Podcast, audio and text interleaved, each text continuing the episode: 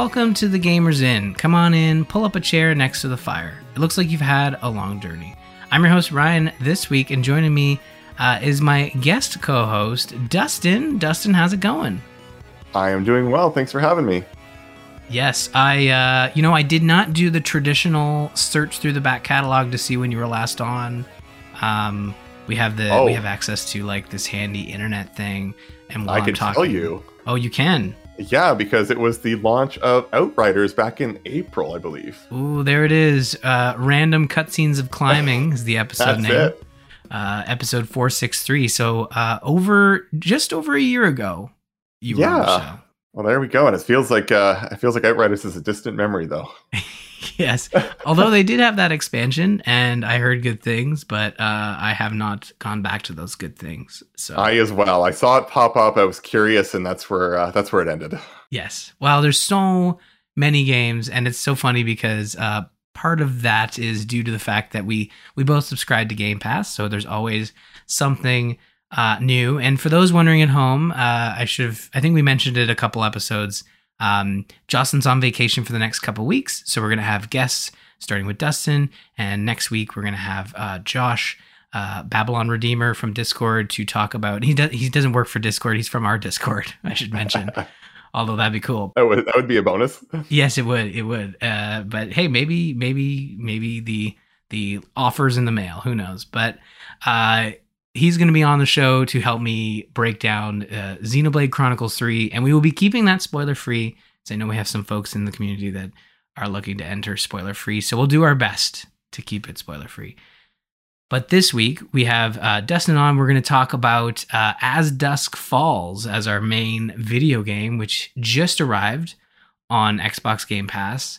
And both uh, Dustin and I played this. We played it last night, so we bumped the show a day so we could get some game time with it. Mhm. And we played it on Xbox, and uh, yeah, things went places. like it was. They uh, went there. They went there fast. yeah. Now you had played a little bit further ahead and had basically you were sort of experiencing choosing the opposite stuff. And sometimes in video games when you you know you're it's the illusion of choice. And it's very much like well if you go down this road you'll have uh, blue shoes. And if you go down that road well you'll have muddy shoes. And and that's the difference. But in this game uh no there are uh characters lives at stake. There are vastly different conversations happening. And uh yeah it's it's a wild ride. So should we talk about what the what type of game it is? Yes, for sure. Let's start with that. Uh, so, yeah, As Dusk Falls is this narrative choice based game. Um, it's, you know, how would you describe it? Like, you had said that it's kind of like several different stories. It's not just those a cast of characters that are introduced at the beginning, right? Right. It's it's yeah. It, I think it starts off down down one path to get you going, and it looks like it's almost broken up into three chapters at a time.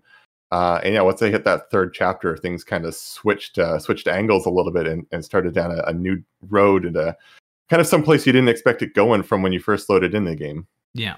Yeah. And the interesting part here is like, okay, like we talked about the quarry a couple weeks in a row, and it's kind of interesting for us to shift over to As Dusk Falls, which is traditionally a very similar game. It's story based. You're given, you know, choices in terms of uh, dialogue options and and and basically character decisions. But uh, you've also got quick time events, so there are a lot of quick time events. Um, but like the quarry, As Dusk Falls has a lot of interesting multiplayer options, and similar to the quarry, has a eight player uh, multiplayer mode in which you can all queue in. The difference being is that when you choose something, your your name is is put to that choice, uh, and then the game basically says like, okay, majority rules. Whoever, uh, whichever choice got the most votes, that's the one we go with. So it is like a group playthrough, um, unlike the quarry where I mean, if there was a tie, it went to the host, which was me when we were playing with Jocelyn. Um, but in As Dusk Falls, I quickly learned that it's random It- because there's two of us. It's always 50 50 if we disagree, and it goes random, which is always fun to see.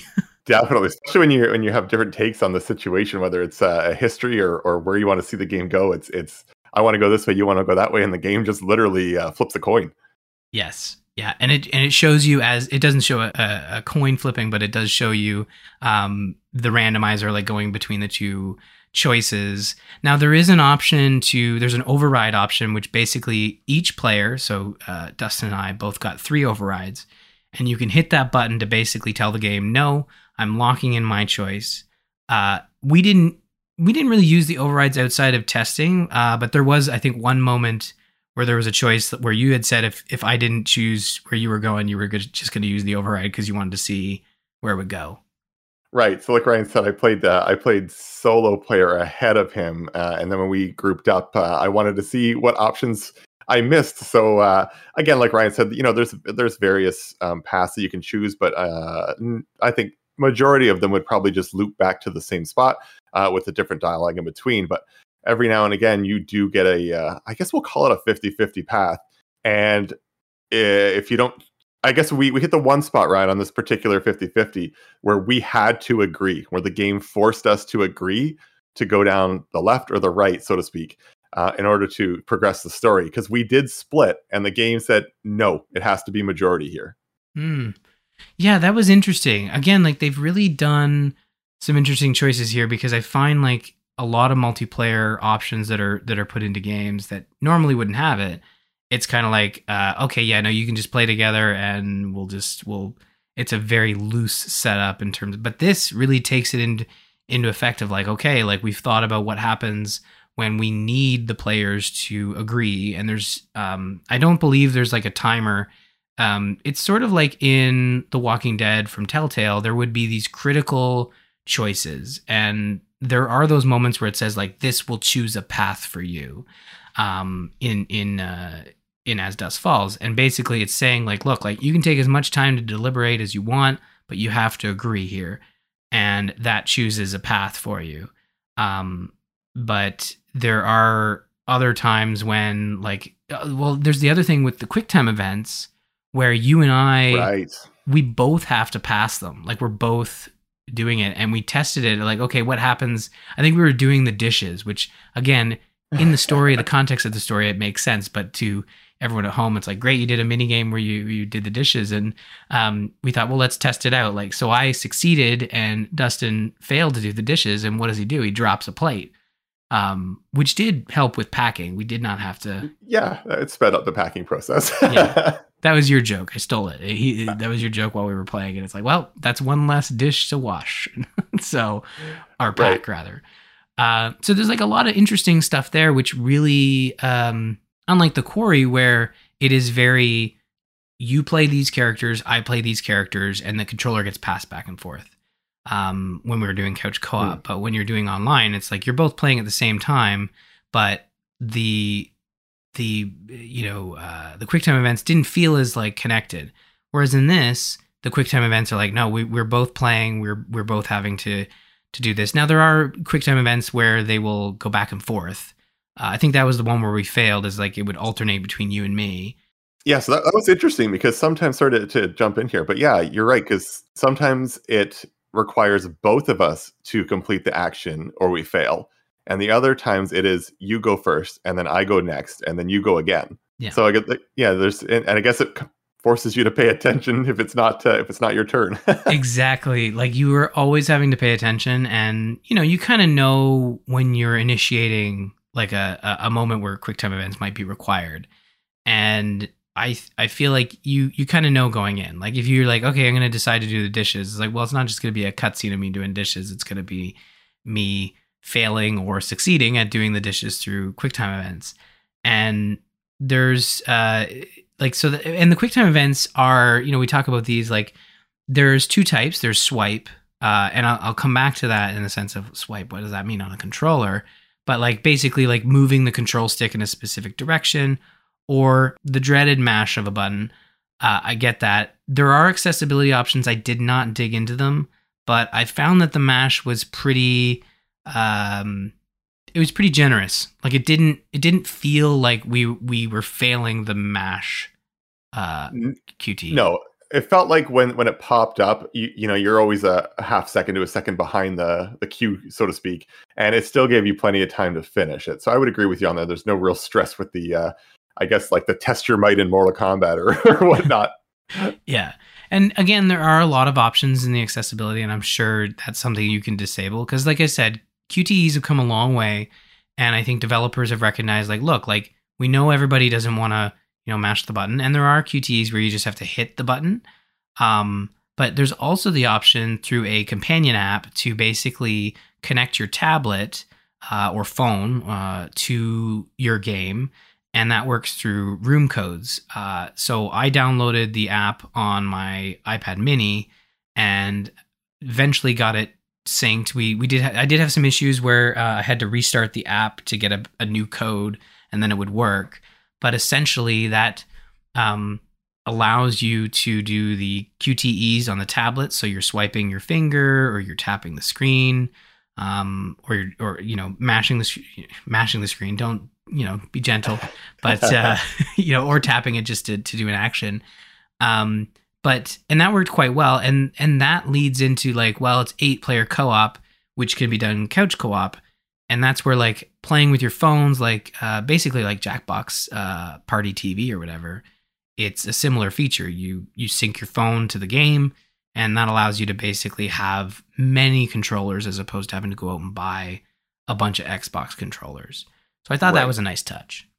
Yeah, and and like you, I think in case we didn't mention it, um, it's not like you said, it's not like the Quarry or even Until Dawn where you do not control the characters at all, right? Like it is you're you're making the choices and you're doing the odd swipes, so you don't physically need a controller. You can actually play this entire game on your phone if you wanted to once you're hooked up. Exactly. Yeah, you you don't have to use a controller. Um, the one thing I'll say, and I think this was there's a couple of reasons I think they did this, but um, it's cursor based even when you're using a controller. Uh, you I found with the controller it felt a little bit more floaty than I liked it to. Uh, I didn't dabble with the settings. I know there are cursor sensitivity settings in in there, but uh, I found the tablet was much more manageable in terms of like treating it like a giant trackpad basically. Um, and that allows you to move it around. And for the most part, when you are like using the cursor, uh, you're choosing dialogue options or you're exploring an area, which is essentially moving the cursor around and you have unlimited time to do it uh, when you're exploring to kind of like see the options to do. Um, but when you have dialogue options, sometimes there is a timer, but it's a very generous timer. And I did notice there's a setting in there to basically say like, "Hey, give me more time." Yeah, yeah, I saw that as well. I saw that. I thought twenty. I think twenty seconds is the default, and it seems pretty good.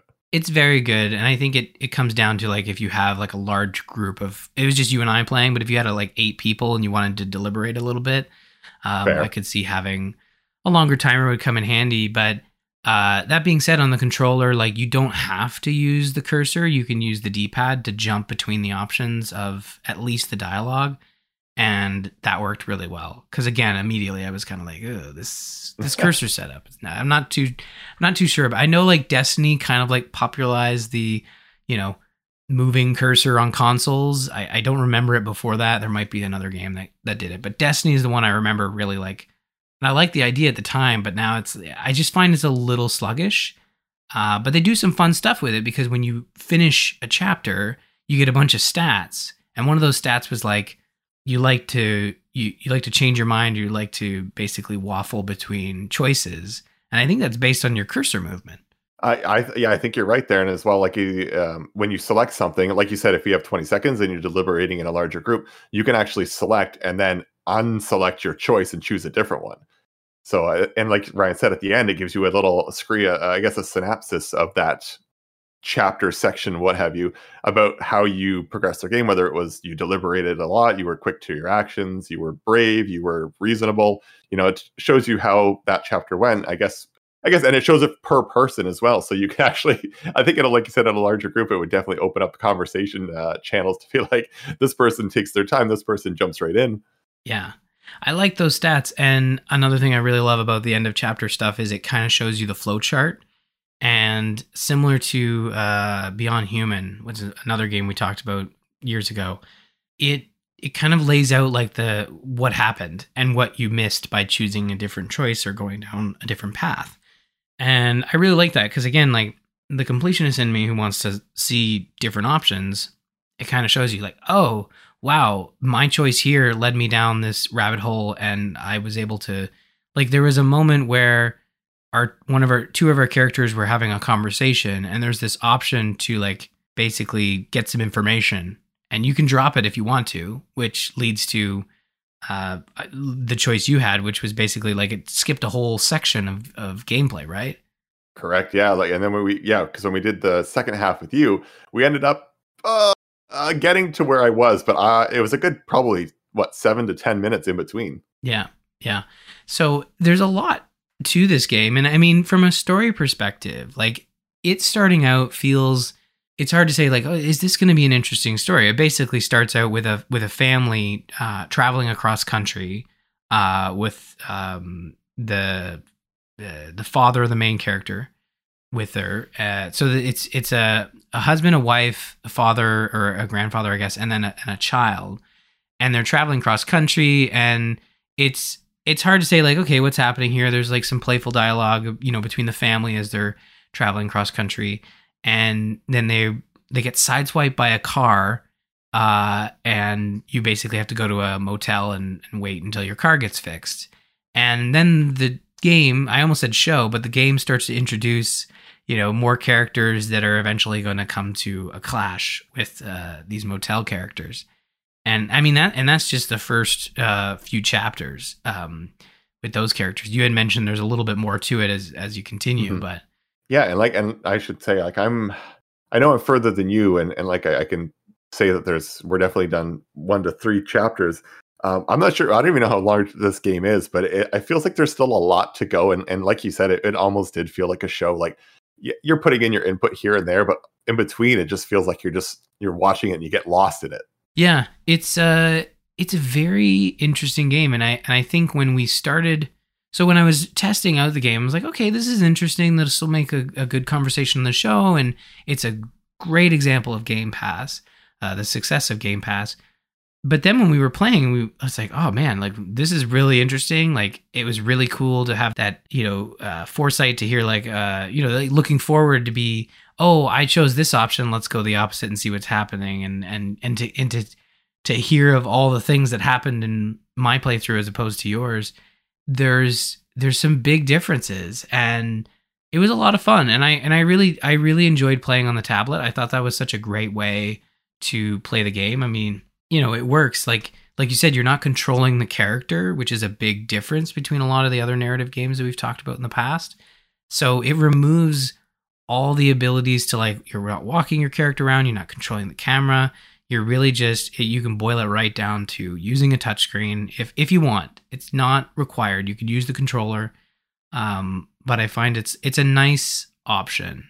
Uh, I did not expect to have the option to use um, to use the tablet, but I did appreciate it. I'm glad I tested it out and and uh, it worked quite well. Yeah, I, I would agree with the, the. I think it's it's a nice feature, and again, I'm not sure what your setup was. When I did use my phone, um, it, eh, I ended up using it for about probably half an hour. I ended up going back to the controller simply because I was still holding something in my hand, and I was like, you know what, the controller for me is more comfortable to yes. to hold rather than that. But again, like you said, I mean, if you're depending on the setup or where you're playing, or if you're streaming to a screen in front of you, you know, the options are there, which is uh, something that I didn't expect. Yeah, yeah, for me, like just an iPad Mini, it's like it's not a, it's it's kind of uh like just below like a standard iPad screen, so it's it's comfortable in your hands. But I could see if you're using a smaller phone or or a phone in general, or like a like a large iPad, it it might not be as as fun a playthrough. But um, and and that's the other thing too. Like you know, uh, I was also it's it's also like I think you know you're on your phone throughout the day or you're using your phone it's like you know what? You're right. Let's let's switch to a controller. But it's it's nice that there's that option there.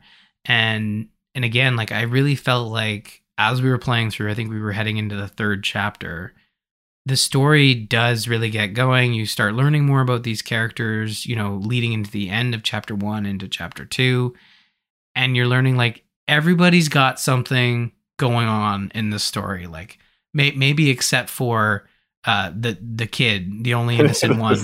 yeah, the the six year old with the clean slate.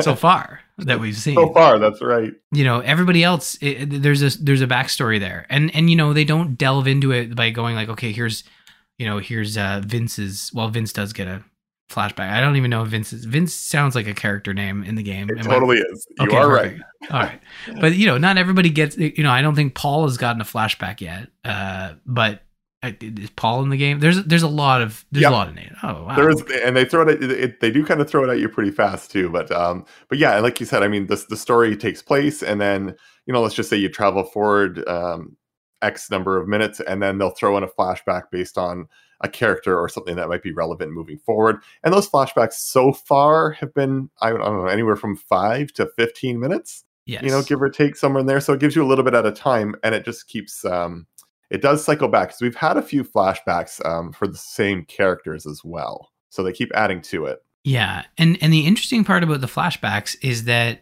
they don't uh they don't negatively impact what's happened before in the story. You you feel like oh that explains why things are so tense in the car, you know. Like even if like I could like again I'm trying to keep it spoiler free, but even if we hadn't gone down the path that you and I did, we went down the path that you did in your playthrough where you chose different options. It still fits with what happened you know driving uh, i- i- at the very start of the game with the family and why it was kind of tense between everybody you know even though you're that information is being filled in later on in a flashback or in a conversation it you know and it's still choice based there's still choices happening that affect your playthrough they still give you enough details that help fill in something that may have been presented earlier in the game it, it's just it's really well written and, and there were multiple moments where you and i were like man this is really well written. Like uh, we chose some options. Like there's a character named Dale. We were not fans of Dale, um, but Dale like Dale's kind of smart. Like he saw a couple moments where Dale's like, "You're you're trying to play me," and I can tell. And it's like, no, I thought Dale was the one of the three brothers that we could uh, we could get to our side by trying to trick him, right? But no, Dale's a smart cookie.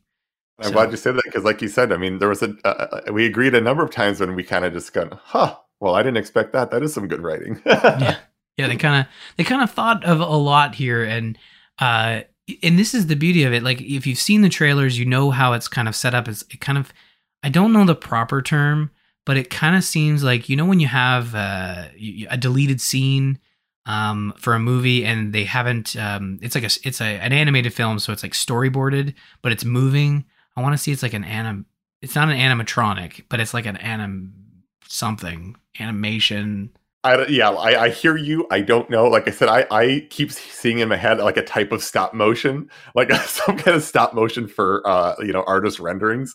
But you know I, that's what it felt like to me. And like I said to, to Ryan, I'm like I I'm so curious as to how they did this. And, and Ryan did fill me in on a bit of the backstory there. Um, and and and you really when you're watching it, you notice it, but at the same time you don't.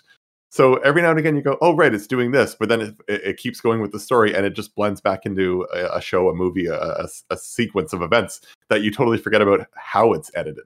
Yeah. Yeah, and I think like because of the way they've presented it in this fashion of like they've got actors on set that acted out and they choose keyframes for each actor to kind of animate between. And then I find that that's probably I'm assuming it's allowed them to write like a bunch of dialogue for a bunch of different choices and they don't have to worry about like having to animate every scene, think of every dial like obviously there are still paths that you have to go down and there's limited paths, but like it just felt like they had really well written dialogue for every choice. Even if you were choosing like I was last night, choosing some silly silly choices like trying to trick Dale into giving us pizza or basically just like you know insulting Dale to his face who who was uh you know with the bad guys at the time. So uh Right. And, and I agree with you. Like you said, I think they give you an option for yeah, you know, covering a wide variety. And it's not always okay, like I know there's some games where it's like this is the good choice, it's at the top. This is the the neutral choice, it's in the middle, and this is the bad choice. You know, it's not set up like that. Um, there are plenty of times when you and I would split on it and going, oh, you know what, I kind of feel like they're the same, but you don't know where it's going to go, or they're completely polar opposites, or none of them are the good choice, or none of them are the bad choice.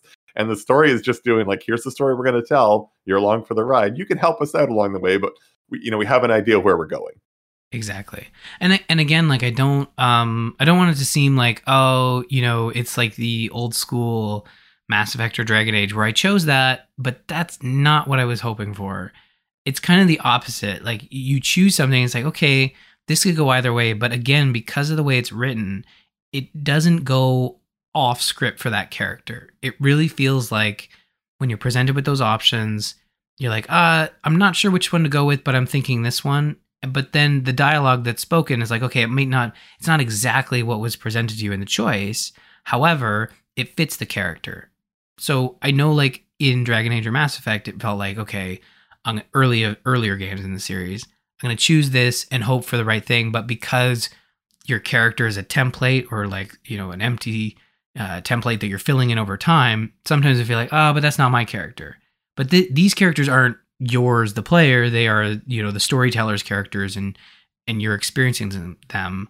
So every choice you have for dialogue is basically it's it's all written from the perspective of the character. It doesn't feel out of place.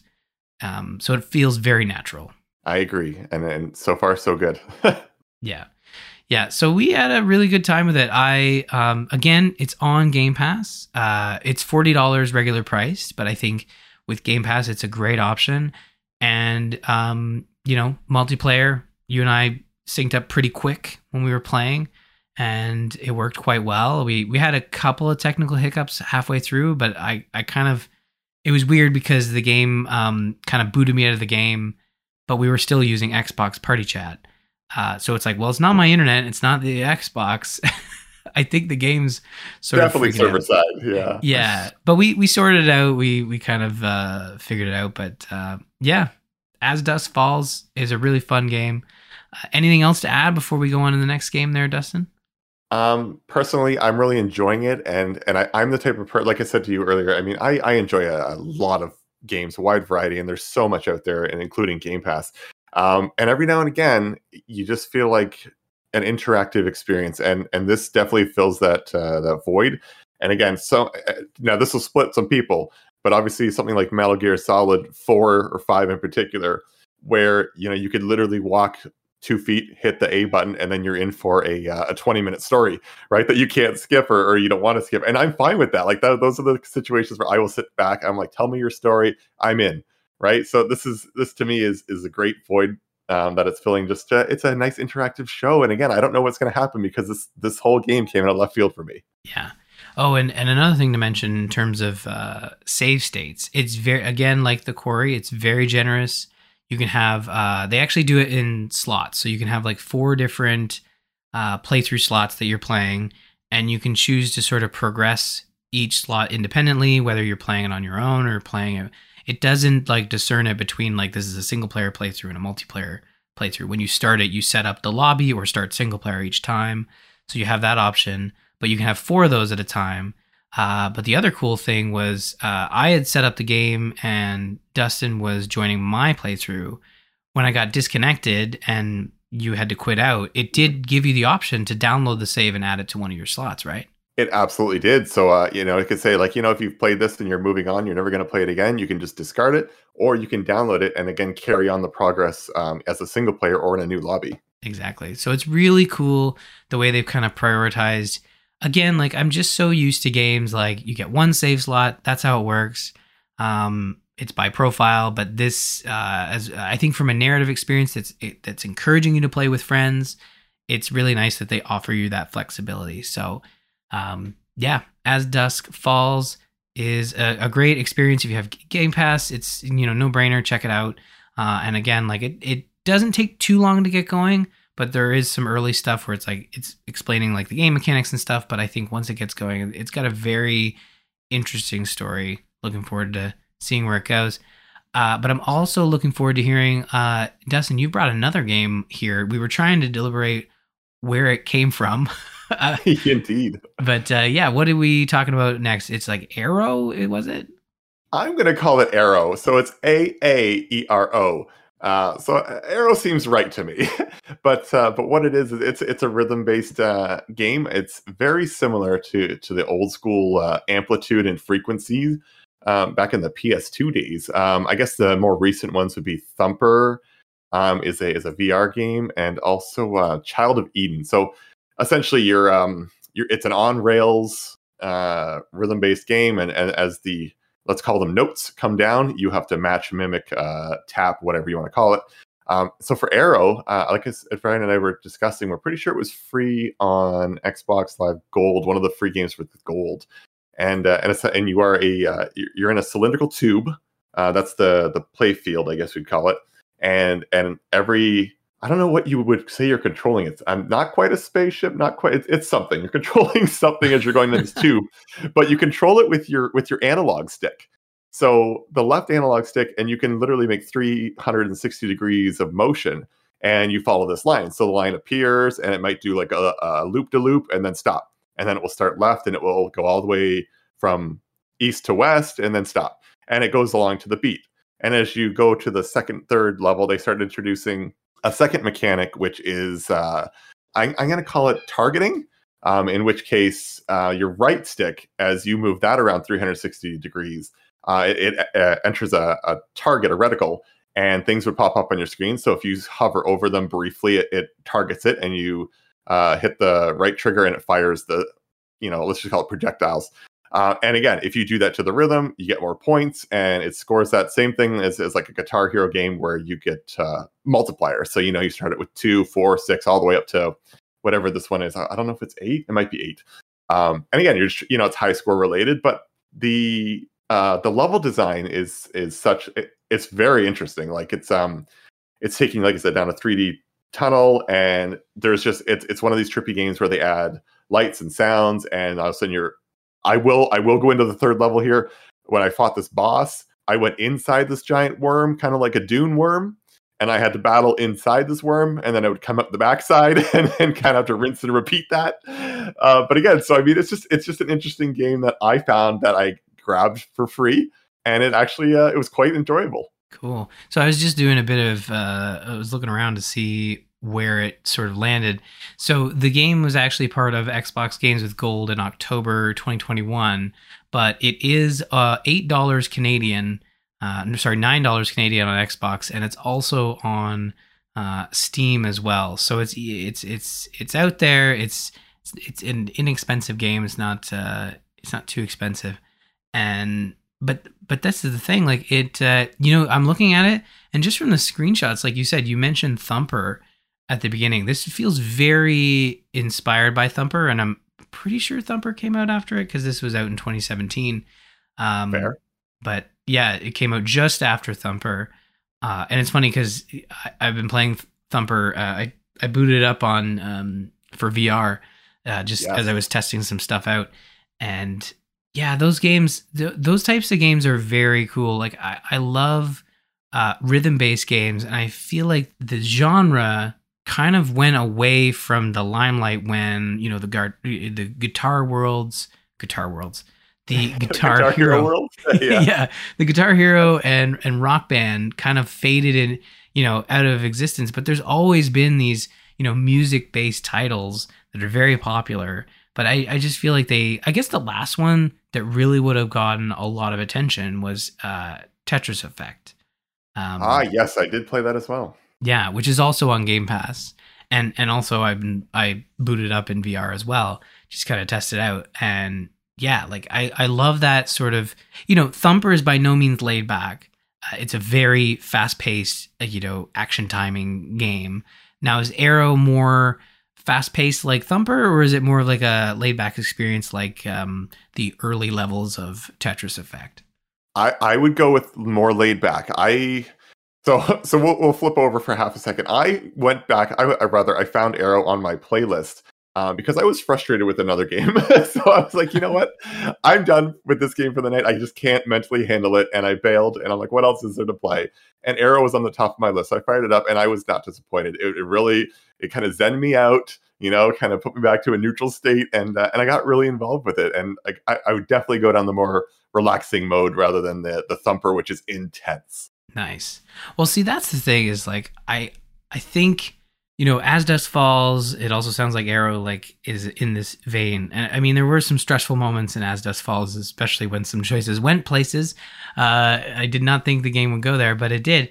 Um, it's nice to switch things up. Like obviously, next week we're going to be talking about Xenoblade Chronicles Three. It's a huge, massive game that's like kind of like okay I've got to mentally prepare for that. And I know there's been these conversations in Discord popping up of like, you know, what game do I want to, you know, maybe chip away at or play a little bit while I'm waiting for that next big experience. Like I don't want to start something huge before I go and pick up the next biggest uh, JRPG coming from Nintendo. So I feel like these two options, As Dusk Falls, Aaero, the Quarry, kind of fit in this in there for me as well. Is just have something different to play that works as a jump in for an hour when you have the time and not worried, not too worried like by you know jumping out. You see that save state kind of pop up. And it's like okay, well, I'm good for now. We can jump out and and uh, again, Aaero seems like a really decent like sort of smaller experience that you can enjoy uh, since you downloaded it from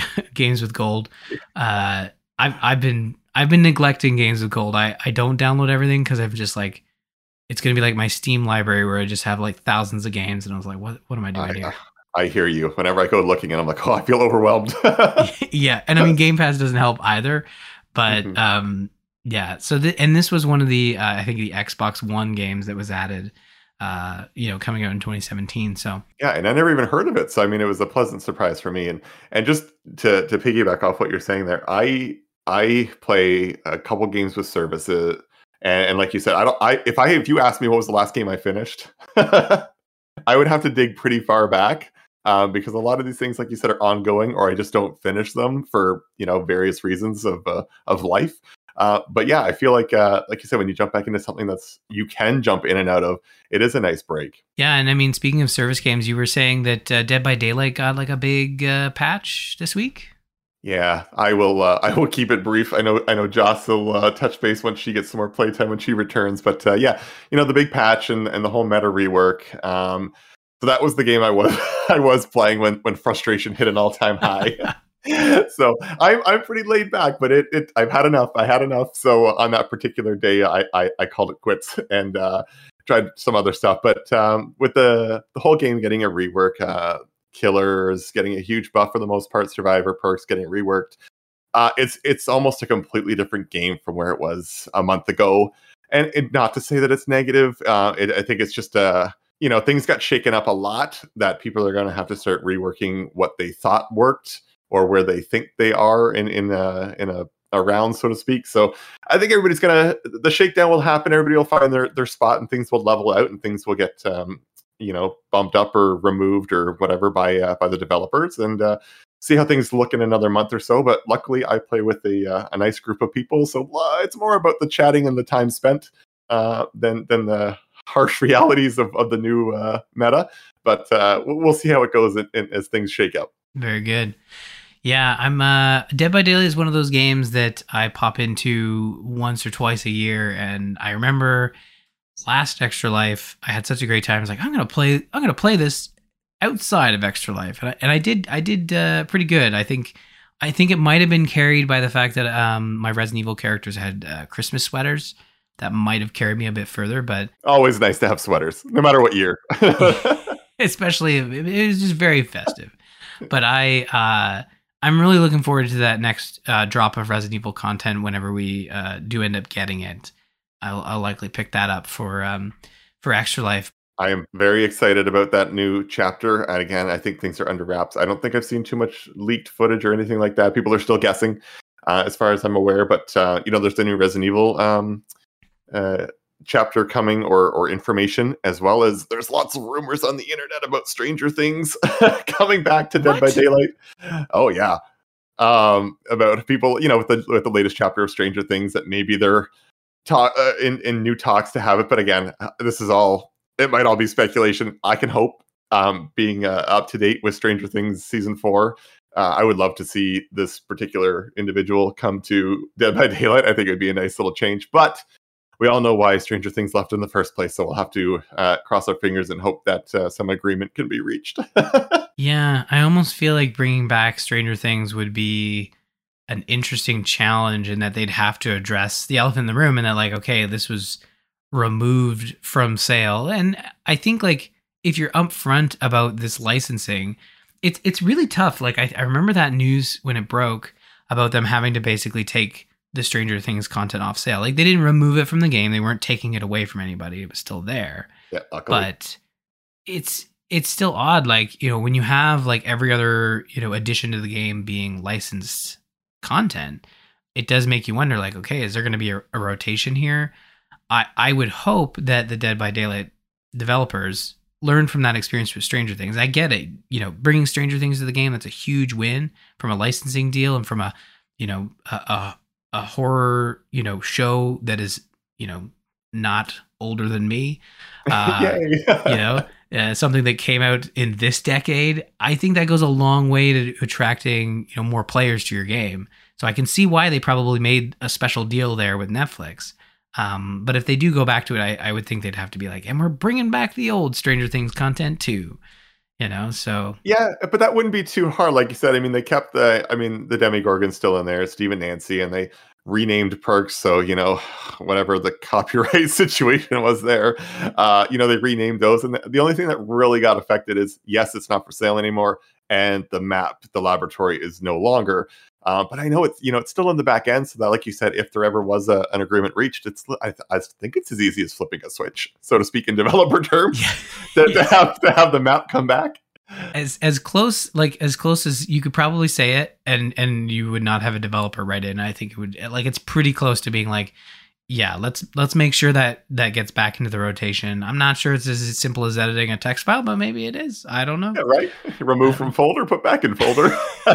yeah, yeah, that won't uh, that won't cause some corruption. But you know, I again, like I also find with you know games that have a huge fandom, sometimes it's like if enough people latch on to this tweet I'm about to write, it becomes a news story, and then I'll, it goes from random dude says a thing to rumor to front page of IGN. Um, and I, there has been some like, and I, I say that, and I'm going to lean right into it and say, like, I have heard like some stories about the Resident Evil content and what it could be, but you're right. For the most part, this is just people saying things of what it, you know, might be. I think the teases have been you know, very uh, Capcom generic in terms like the way Capcom likes to tease their stuff is like Project X. I was like, well, that could mean many things. Yeah, it's uh, it's a character from uh, Resident Evil Zero all the way to eight. It could be anybody. yeah, it could be literally anyone.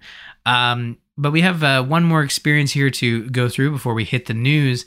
And I've been teasing it throughout the show, but I have kind of uh, jumped back into uh, VR uh, I have a. Uh, I was going to say Oculus, but I guess I have to call it a Meta Quest 2. Uh, I'm not contractually obligated, but um, uh, I think Facebook would probably come at me and be like, no, it's not the Oculus.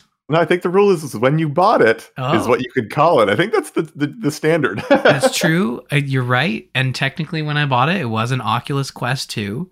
So I feel like you're right. I, I, I guess I just have to have the original packaging to be able to do that. That's right. right. You got to back it up if anybody questions it. Uh, I think I recycled it. So so so my question, my question. So I uh, catch catch me up because I I too love VR. Mm-hmm. I play PSVR. Um, so that's where I've spent uh, my entire uh, virtual reality uh, lifespan, if you will.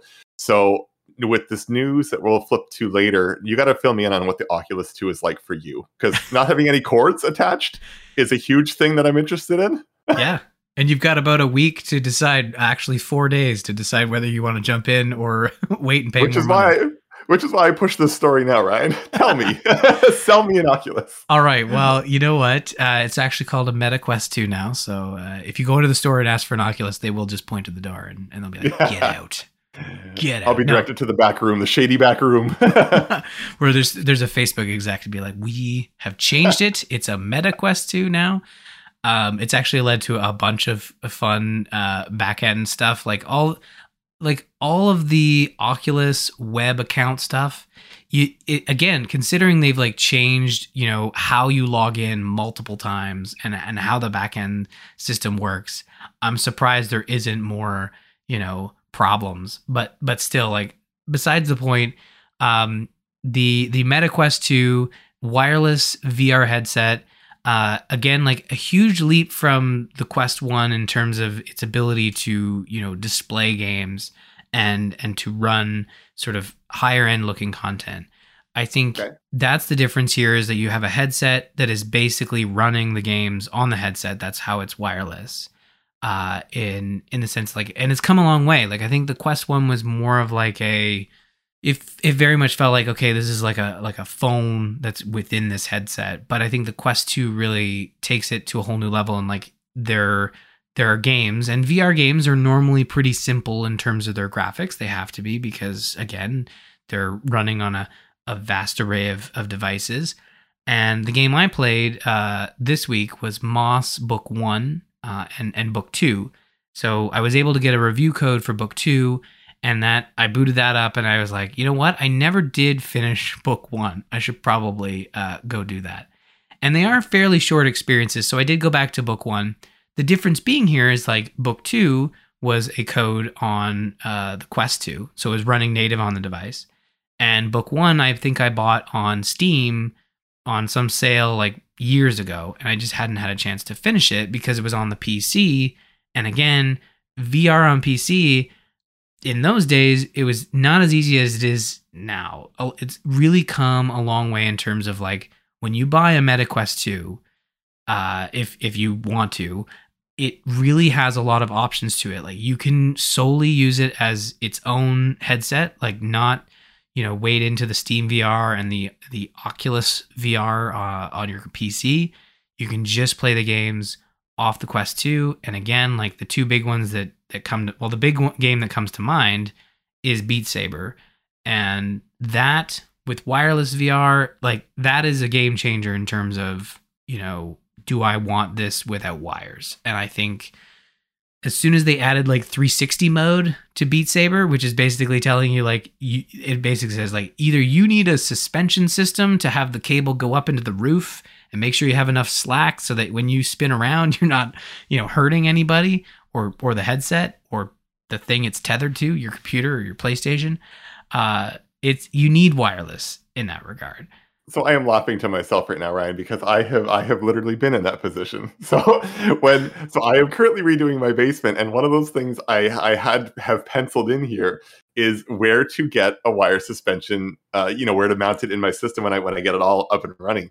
Because, like you said, when they've added the 360 and and in my case, like the the 180 view, that cord, no matter how well you think you're playing or how well you think you're in control of your space, always ends up underfoot underhand, wrapped around your shoulder, something of that nature.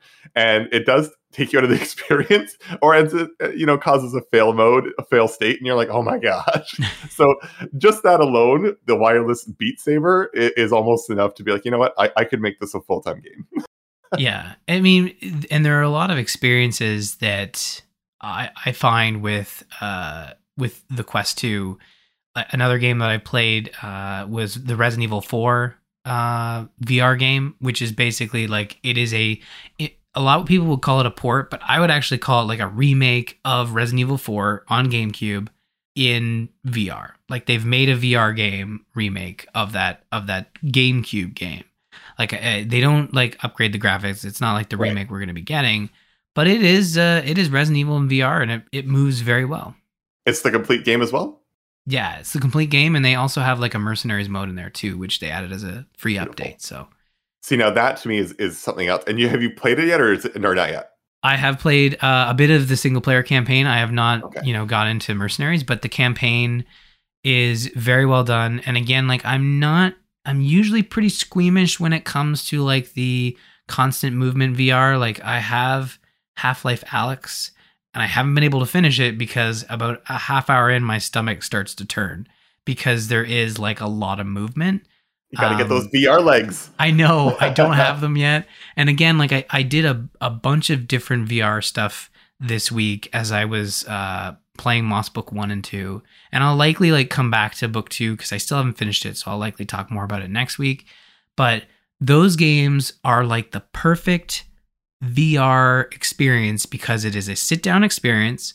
You are stationary. You are the you are the camera. Yeah, yeah. And it's basically like a diorama that is presented to you, and you have the two uh, touch controllers in your hands, um, and you're moving your character with one, you know, control stick, and you're like you're interacting. It's like basically like a little bit of a Zelda game, but you're you're viewing this diorama as you move this character through it, solving puzzles, doing combat, and uh, obviously there is like that VR interaction where you're you're using your your godlike powers to move specific objects or um, create specific platforms and stuff for your character to uh, quill little mouse to scurry through uh, the level.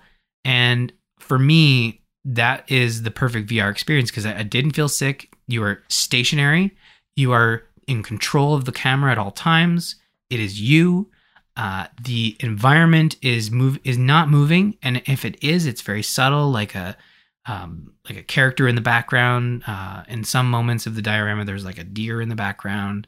There was one snowy level, and there was like a rabbit. Kind of like saw like saw my character come close and kind of jumped off to the side. So it's like again very subtle. And I know like there are a lot of folks out there who, uh, Jocelyn specifically, who has had VR sickness, and I think that Moss book one and two really address that. Like it's very stationary. It's very player friendly in my mind. Right. And and I would agree. I I have literally loaded up Moss. I think I probably played five, maybe ten minutes, uh, just to make sure everything was good. And I would play, and I did plan on going back to that on the on the PSVR. Um, I have not yet, so I, I, will definitely circle back to that. But um, as uh, my VR um, a, a career lifestyle, however you want to call it. I did the opposite of you, Ryan. Um, I, I, I just I sank or swum. so when I when I first got my VR, I got the Skyrim bundle. Oh wow! And I jumped right in, and I was like, "Let's do this." And uh, I'd never played Skyrim before uh, until the VR. I got on the wagon. I, I woke up. I uh, I got through a bit of the cave, and and that's when I had to quit. like you said, it it does take some time to find your VR legs. So you know, a flash forward about a month. Um, I decided to jump back in, but this time I chose Resident Evil 7 because you know what? Why wow. not? so, you went into the deep end. I did. I just, you know, no floaties, no no lifeguard. I just jumped in. And uh, I really like I really love the Resident Evil series so much and I'm like I just I, I want to play it. And I got about uh, probably about an hour or so in before it was too much for me and if you've if you've never played Resident Evil 7, there's you, it's hard to explain VR to people who haven't actually ever put it on, but even though the graphics are not, you know, 4K or anything like that, the fact that everything's right to your face. So in Resident Evil 7, you start and you go into the kitchen of this derelict house and there is food left on the stove and there's maggots and bugs and, and the things that you can see that are right at your face. It's it feels like you're there, even though it's not 4K or anything like that. It is just it's revolting and it's enough to be like, you know what, I need I need five minutes. Yeah. Yeah, there are those moments in VR and I and I think that uh I, I think that's also the tough sell with um, the price tag of because you're essentially buying a, another console to play games uh, that you'll have to buy again. Um, but that being said, I think that's where you know when we talk about Meta and and their a lot of their products, it's sometimes it feels like they have a very closed system, but when you have a, a Meta Quest 2, you do have options. You can play your Steam VR games, which I find Steam obviously has a lot more sales than the Oculus Store. Um, so you can buy stuff on Steam VR. The difference being, it's obviously not a game that's existing on your headset. Uh, you actually will have to use what is called, uh, you know, Oculus Link or Oculus Air Link. And I actually checked in on both. I do have a, an Oculus cable, um, which is basically like a giant USB cable to basically plug into the size of your headset and then plug into your computer. And it basically acts as like, okay, it treats your Quest as uh, like a tethered headset and runs the game on your computer and presents it on your headset. Works flawless. It, it, you know, once you get it set up and you've got the right USB connection, it works really well and you can boot up into Steam VR, play your Steam games um, a lot of Steam games actually, like Resident Evil 7, have like within the same executable, like a VR mode. So you can, Steam oh, will actually nice. tell you, you probably have a lot of Steam VR games, honestly. Um, you can go into your collection and basically be like, show me all the VR games. And like, oh, wow. A lot of these have VR modes, you know?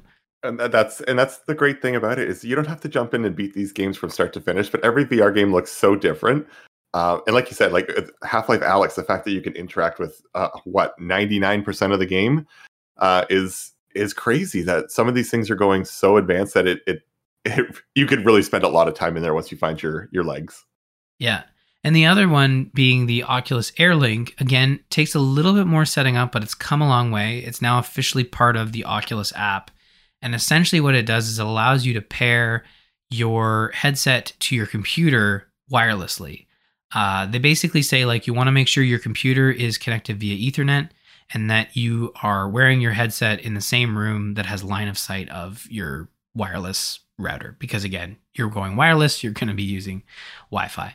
And uh, obviously, there are some like router setups that you know if you have a newer, newer, newer router, the better. If you have an older router, you might be running into some hurdles there. But for me, I'm using like a stock um, router that came with my internet provider, and uh, yeah, it worked pretty much the same as the link, like just the standard cable, except I was in the other room sitting on the couch as opposed to my office in my uh, in my office chair. Although sometimes the office chair is nice because then you can you can spin it around when you're in VR, uh, which yeah, especially helpful. when you're wireless. Yeah, yeah, but uh, the Airlink worked really well. I played I played a lot of I, I played most of Moss Book One. I played both on the Link and the Airlink and didn't notice a difference. But again, that's a stationary game, so I was like, okay, I better test this Airlink with uh, something a little more advanced. So I did boot up uh, Half Life Alyx in Airlink mode, and uh, I was surprised. Like when I tried it in beta, it was you know hit and miss but trying it now, full release, it works really well. And I was able to play Half Life Alyx off the PC in another room. I had to sit down to do it because uh, I didn't have, I don't have the space in the room where my router is, and I wanted to make sure I tried it based on their suggestions. And yeah, it worked quite well. Uh, you can play Half Life Alyx sitting down. It still make my stomach turn after about a half hour, but I did it and got a little bit further. That's So- it. Little baby steps. yeah, exactly. And and if people are wondering like why is Ryan torturing himself with with this game? It's like it's Half-Life. I mean, it's the first new one in oh, two decades. Has it been I think it's been well, it's definitely been a decade cuz we were talking about Portal. Oh, just over a decade. So, And that's the thing. If you want to torture yourself, at least make sure it's a good game. yeah, or a long a highly anticipated uh, sequel to a franchise that we thought was long left dead. we'll take it. Um, But yeah, I'll take it. Yeah, I I think uh, it's come a long way. Uh, that'll to be said. Like we have some news today that mm, you know might make folks think twice, and it's it's a bit of an odd news. And I I I actually thought like I wonder if they'll be issuing a retraction before we do our show. you know, uh, they haven't from what I've seen, but uh, we'll get to that in a little bit. Uh, if you want to become a patron, like our July patrons, Will P and Paul M, you can go to patreon.com slash the gamers inn, where you can support the show directly uh, and get some fun perks like early access to the Patreon mini and all kinds of fun stuff. And it supports the show directly. Everything we get from the Patreon goes right back into the show to make it uh, better and to keep it on the internet. So there you go. Um, also, a quick update on the TGI Game Club. I promised the Discord chat that I would mention this. Uh, we had some options as to what game we were going to play next, and honestly, based on discussions in the Discord, we're going to be starting Pyre in August, which is a supermassive game. It's not that it's huge; it's made by Supermassive. I've made that joke a couple times. Still flies. Still flies. Still flies, still works. I think I got one more on the punch card, and then I have to turn it in. Um, but yes, Pyre by Supermassive Games, the folks behind Hades. Uh, we are going to be playing that next, and we'll have details on when we'll start very soon. Uh, we're aiming for August. We know summer's very busy, so we're, we're going to take a little more time to set it up. But if you want to buy it, it's 75% off right now as of this recording on GOG.com. Uh, good old games, so you can check it out there and get a DRM free copy for 75% off. Um, but of course, if you have other game suggestions, we know we have some folks that are going to be sitting this one out, waiting for the next game. Um, if you have other suggestions, we are collecting a list for future uh, entries. Uh, Psychonauts 2 has come up. Uh, I still like the idea of revisiting Portal. Uh, another one that came up that I really liked was Hellblade, uh, talking about going to that game uh, in anticipation of the sequel. So, yeah, lots of options, and we'd love to hear them. So, jump into the Discord, bit.ly slash TGI Discord, and discuss away. Now, to the news. We've been teasing it all shows. So, all that being said, if you like heard my discussion about the Quest 2 and we're like, all right, I'm gonna go buy it right now, I'm gonna pause the show. I don't even care what news they're gonna talk about. Um, that'd actually probably be a smart move because come August 1st, the Meta Quest 2 will be getting a price increase of $100 uh, American. So it's 100 even American for us Canadian folks. Probably going to be a little more. So I don't have those prices in front of me, but essentially, American, the Meta Quest 2 prior to August 1st, uh, 128 gigabytes of storage, $299. Uh, 256 model, 400 uh, sorry, no, uh, it would be three hundred ninety nine dollars, but it'll be an additional hundred dollars added onto that price tag. Um, now, there's a lot of reasons for this that Meta broke down, basically saying like the increasing cost of having to build these headsets and ship them out, and you know there was a lot of talk that Meta was taking a hit on every Oculus that was coming out, which is the standard when you develop a console, you sell at a loss, right? Absolutely. I mean, they they expect that, and I it's but the hundred dollar price increase. It just this is the one moment where you go, you know what? I'll, I'll wait till it gets cheaper. Whoops. Yeah, it is. It's it's odd. I cannot think of another example where you launch. This is the thing. The MetaQuest 2 launched two years ago, and this news that they are increasing the price of hundred dollars two years after launch, with no change to the hardware. Um, I think to be fair, I think there was maybe one there was one change to the hardware early on. It didn't affect the price, but I think they changed the storage on the base model. I, th- I okay. think it was maybe 64 gigabytes at launch, and they basically changed it to be uh, the 128 gigabytes was the base model, no price increase. I might have that wrong, but I'm feeling like that's the case. But come August 1st, with that $100 increase, they've basically said, like, oh, well, also we'll throw in uh, Beat Saber for free a free digital copy of of Beat Saber. Which is it's it's not nothing. You're right. It's not nothing. But I mean it is also just a 15 it's a $15 game. It goes on sale a lot. Like a lot of people who maybe had a Quest 1 and were thinking of upgrading probably already have Beat Saber. Um True.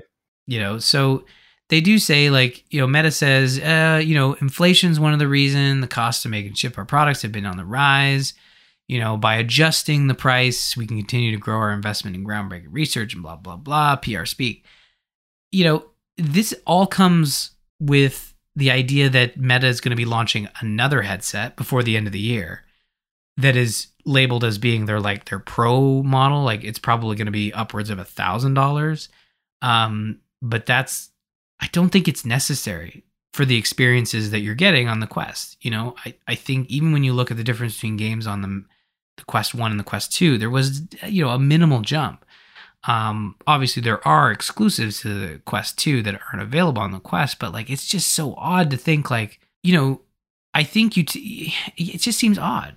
I, did, I know, and like you said, I don't think there's. I don't recall a time where something of this uh, nature has happened. Like I said, two years later. I mean, most people, you know, it comes out, you take the hit, you build the the, the data, the build base, database, fan base, whatever you want to call it, and then and then things start getting cheaper so you can increase that situation like you know i mean if you just look at xbox and playstation you know they come up with the next model that's it's faster it's skinnier it's ready to go and it costs the same price and, and it's just kind of you know upgrading the tech as you go but i've never seen this.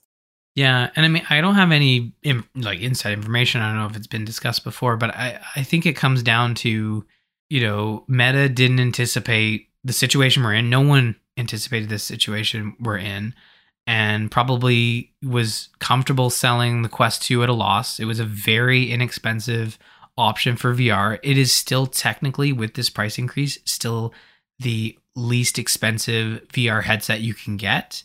Um, like I was explaining in you know earlier when we were talking video games, it is very versatile. There are a lot of options for you in buying this headset and what you can do with it. I, I mean, I think what this comes down to is like they don't have a Quest 3 to basically say, like, we're discontinuing the Quest 2, the Quest 3 is going to be more expensive and price it accordingly. I, like, I feel like that's that's what's happening here. Is like, well, we have to increase it if we want to continue the Quest 2. We want that Quest 2 to still be around because our next headset is a whole new sort of category of VR headsets. Like it's it's still wireless, but it's more of like they're called I think it's Project Cambria or whatever. But there's been a lot of stories that it's going to be called the Quest Pro and basically be offered at like the thousand dollar price point. Like it's not the VR headset for everyone, but it's there for the enthusiasts that want the best of the best. The Quest 2 is still going to be their base model that they sell. I almost feel like it would be uh, again, you know, my vast knowledge here, notwithstanding, you know, to be like, you know what, just even if they're going to raise this price, just just sneak in that little, hey guys, the, the Quest 3 is out now. It's it's a hundred dollars more than the Quest 2, and the Quest 2 is going to stop production, and uh, we're going to move along. Well, yeah, I mean, they've done it before. Like again, they they did that with. Uh, there's been a couple of headsets. Like they've they've literally done it with their uh, connected headsets, like the Rift and the Rift S. They basically said, "Yep, no more. We're focusing on wireless." Um, the Oculus Go, the, the the Quest One was discontinued. You can't find them; they're not for sale. So like they've they've done it before, um, but I think it just comes down to like from a product standpoint, they've been focusing on this Project Cambria, which is which is not going to be the Quest Three. It's going to be something a little different. So they probably had to keep it around. In order to keep it around, they felt the need to increase the price. But again, like I mean, for a company that has, I think, just this week reported their first loss in over a decade. Like, I, I don't know. I, I, just sit here flabbergasted. I've never seen. I've seen a price decrease. Like Nintendo's done that yep. with 3DS, where they said we made a mistake and we have to do. We're decreasing the price. But like this is insane. Like increasing the price by a hundred bucks. And kudos to them. They gave the date. They gave everybody like a, a week's notice. So now everyone's sitting there like trying. Do I buy a Quest Two now? Exactly. Go clean the shelves now, for, and, and, you know, just hold them on for family and friends when they come looking. but I, I really hope, and, I, and, you know, I hope it's not a trend. Let's hope we don't see other uh, situations like this. And like you said, I get it. We're in a different time from when we were, you know, two years ago with shortages and, and whatnot. But uh, oh, I hope nobody else jumps on this bandwagon. Well, I don't think it's going to go over. I don't think it has been going over well. I don't think it's necessarily going to be like a like an example to lead with. I, I oh, yeah, what not to do. yeah, it's it's definitely going to be an example of what not to do. I again, like I think for a lot of VR players, it's probably going to be like, you know what, I will wait for a price like a sale. This is basically like right now, the Quest Two is a hundred bucks off, um, essentially for the next four days, and, and it's going to increase in price. And I don't know if a sale for you know Boxing Day or around the holidays is going to match that hundred dollar discount. Um, again, I fully expected there to be like an update, like, hey, we screwed up and we're not increasing the price, or or we're increasing the the freebies we're giving out. And that's the other thing, the freebie of Beat Saber, it's only it's only until the end of the year. Like it's not something that's going to be offered forever. That's right. Yeah, I, I did see that at the end of the year. So I guess the moral of the story here is if you've ever wanted an Oculus Quest 2, uh, sorry, Meta Quest 2, uh, you, you, got, you got four days, guys. Go out, go out and grab it. Yeah, you have four days to get it 100 bucks off. So, uh, or, you know, next week maybe we'll be talking about a, a retraction. But I don't get the sense Meta is really in the interest of walking back stories. So, um, Another story we're going to talk about tonight is uh, the fact that Star Wars Knights of the Old Republic remake is reportedly, reportedly, it's not been confirmed, has been reportedly put on hold. This is by uh, being reported by Bloomberg, uh, Jason Schreier, basically saying that Aspyr Media, the folks behind the remake, um, have had some uh, some a rough go at trying to make this game work, and they're now stating that you know within their current time frame, this game won't be coming out until 2025, and they're basically trying to evaluate where they're at with the project. They've had to let some leads go, um, but it's been reportedly put into indefinite development hold. So, not great news for this much beloved remake that people are looking forward to. I agree. So, in my situation here, I have never played mm. the original. so, no, me too. Looking, me too. We're in the okay, same boat. Perfect. I, I, know there's a lot of uh, a lot of uh, fists in the air out there right now, but um, but yeah. So I was looking forward to this. Now again, I I haven't played it. I mean, what is it? Uh, what are we talking? Twenty plus years uh, old. I, I never picked it up. I can. I personally can wait till 2025. It's it's one of those things I'm looking forward to, but it, it's uh, there's plenty of things to fill the void for the next you know couple years. That being said, I just hope it still hits a date. Um, you know, I, I, know uh, I've I've heard nothing but good things about uh, Kotor back in you know as, as we still keep going here. So I'm looking forward to it. I do want to experience uh, at least some version of this. Uh, you know, worst case scenario if this if this does get confirmed as an indefinite hold, I think it might be time to uh, find an old copy. Yeah, I mean there are uh, plenty of options to play Knights of the Old Republic. I think they've ported it to Switch. Uh, it's on iPad. Uh, I think the best option is to pick it up on Steam because uh, there's likely a lot of mods to to help with that experience. Um, I mean, I remember playing a little bit of it at launch, and it it didn't. It was back in the day when I wasn't playing a lot of RPGs, so it didn't really stick. Um, but I was really looking forward to the uh, the remake because I mean, I love what Aspyr Media has done in the past. Um, they used to be well known for primarily working on Mac ports of games. So uh, I saw their name a lot because I'm I'm a Mac user as well. So I was looking forward to this remake. I was going to jump in. Like you, I'm fine to wait for 2025. That's that's all good. I honestly anticipated the game um, to launch quite late, but this story actually says they were aiming for end of 2022 for its release, which I, I mean that's surprising.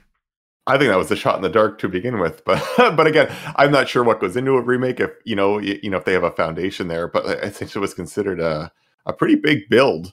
Um, yeah, I don't think that was a realistic date, um, especially maybe with what's going on still. Yeah, so it'll be interesting to see. We'll obviously watch this one again. Nothing's been confirmed. It would be great to get a update to determine whether the game is you know where it's at but um essentially yeah they they basically said both the art director and the design director were unexpectedly let go from the company although a recent vertical slice demo of the game was well received by uh, license holders. So bad news some good news but however later messaging to the development team suggested the project wasn't where studio uh, leadership wanted to be. So like it's it's tough. It sounds like it's kind of all over the place uh, we'll continue to look out for that one. Um, but yeah, hoping that we get a confirmation that it's still good to go. But this last story we have here is a bit of a shock in the sense that um, I figured PlayStation would do it first because they've they did that big announcement of like you know an exchange of money, big partnership with Discord. Uh, but no, Discord voice chat will be coming to Xbox consoles, and if you're an Xbox insider, it's available today. You can test this out right now. Um, yeah, how do you feel about? Well, I mean, considering you and I both played uh, Xbox and first your first uh, you, you, called me on Discord. I'm like, should we just use Xbox Party? I mean, I know like Xbox Party Chat's not the greatest, and Discords are, you know, our reaction, our first reaction, and uh, yeah, like how do you feel about this news that Discord voice chat's coming to Xbox? Uh, I am ear to ear over here. Like this, this news, like you said, I thought PlayStation would have had it first. I didn't think this was uh, even in the distant future for Xbox. And for oh, I am so excited about this because, uh, you know, with it with my Dead by Daylight community, I I play with Xbox and PC since it is cross-platform, and I'm always on Discord. Um, so it, you know, my when I'm set up and I'm not renovating the basement and everything's fine, it, it's it's no big deal. I can make things work. I have avenues to choose with my makeshift setup uh, for the last month or so. Okay, it's been longer than that, but still. Um, I have been able, I, I, had to load up the computer for Discord, and I have my headset uh, askew on my head so I can hear the TV volume from my Xbox, yeah. right? So I'm listening to half chat in one ear and the game volume in the other thing. And, you know, you either miss chat or you miss game stuff. And it's just, it's, it's something that is listen it's I, I, get the problem i'm having i understand that however this is great news because it, it, opens the door for so many different options to just be like hey someone just popped on and they could just jump in discord even though i'm on xbox playing with computer people and it's all good yeah i'm so looking this is this is such a big deal because again like i remember there was talk that microsoft was looking to buy discord and i thought oh man discord on xbox that sounds great I'm glad that Xbox didn't need to buy Discord to make this happen. But as soon as Sony announced like that strategic partnership with Discord, I figured like, oh, PlayStation will get it first. Um, hopefully, we'll roll out to other consoles. But you know, when it comes down to it, it, it makes perfect sense for Xbox to be the first one. I mean, you know, being you know their one of their major platforms that they're on, which is Windows, and it just makes sense to to port it to Xbox. I I honestly was a little worried that a lot of these console makers would be like, no, no, we're not having your voice chat overlap our voice chat. Because you know the option once you in- introduce Discord, it's like, why would we use Xbox Party Chat for like 90% of the interactions we have? It's going to be so much easier, you know? And I, I, agree. And like again, I, I I did check before he got on to see if I happened to have an option to download so I could see what it was like ahead of time. I do not. Uh, so I'll have to wait another, you know, week or two as they slowly start rolling it out to everybody. Uh, but again, I don't. Yes, like you said, Xbox Party Chat is great. It works 95% of the time flawlessly, no issues. I find PlayStation Party Chat's a little less than that. I don't play on PlayStation near as much. Uh, so, you know, skewed. However, Discord, when you use it on the PC, always seems to work and, you know, account that to, for what it is. Um, I just think it's reliable. And, and like you said, even though people might, you know, shoulder shrug at not my, not my console, not my problem, to have this option uh, even if it becomes the main one, it's not going to hurt, in my opinion, um, the industry. Uh, you know, whether it's PlayStation or Xbox, because I just think it's still going to bring everybody together. And with more and more cross-platform games opening up, uh, you know, Fall Guys being one of them, Dead by Daylight. I'm literally those like you know handful in front of me. Um, it, it's so it's it's just going to bring more gamers together. So I'm I'm all for it. Yeah, you nailed it, 100. percent All of the crossplay options that are coming and that are out there I, I like most of the time I have like an AirPod in one ear and I've got the TV strategically, you know, the volume strategically placed at a point where I can hear it, but the folks that I'm talking to on Discord cannot. You know, to have that balance between I can hear you, but I'm also not annoying you with the sound that you're already hearing because you're playing the same game. Um, right. So it's nice to that I'll be able to have one headset. So you know, last night when we were playing As Dusk Falls, I had like the headset connected to the controller um, and we were using Xbox Party Chat. Now, Dustin, you'll still need to make sure that uh, you say goodbye before you shut your Xbox off because now Discord is on the Xbox. Uh, Absolutely. so, uh, you know, after our session last night, I kind of just started cleaning up, getting ready to, to call it a night, and uh, and I turned off my Xbox, totally forgetting that we were in party chat. So I just went boop. Ryan disappeared, and I was like, oh no. yeah, but I mean, all jokes aside, like I think I think that um, Discord on consoles only works when you have the platform holders, the major platform holders, um, on board, and I and I would expect that PlayStation will have a similar announcement before the end of the year. Um, I don't necessarily need PlayStation to you know you know to keep in step with Xbox. Like I'm I'm fine with them you know doing it at their own pace.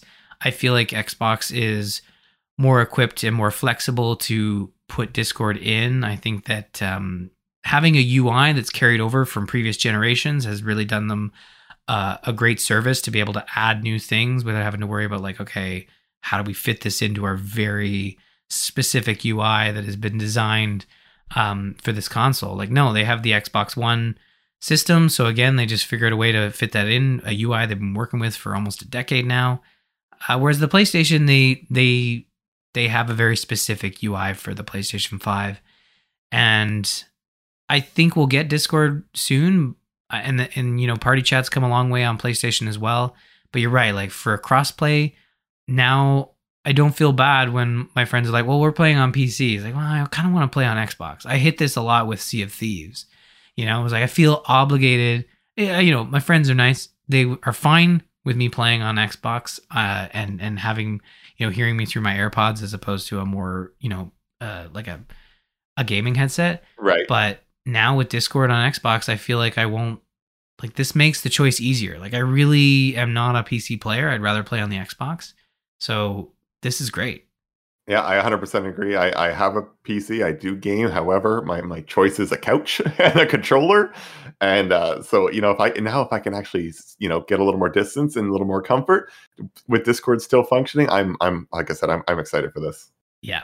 Yep, hundred percent agree. I uh, I think this is this is going to remove the iPad from the equation of uh, playing Xbox games with friends. So I'm excited about that.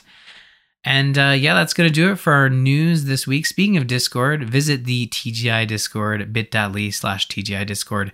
Join in on the conversation where we talk about all kinds of stuff in general chat. Uh, Xenoblade Chronicles 3, we're going to be starting some threads for that as well uh, as people play at their own pace. So check that out. You can also email the show at uh, info at gamersinpodcast.com if you have some thoughts on uh, you know, VR or Knights of the Old Republic. But honestly, Discord's the best place. Hop in Discord, throw your thoughts in there, and start a conversation. It's a great spot. Dustin, thank you so much for jumping on the show. I really appreciate you returning uh, one year later to discuss some fun narrative experiences in VR.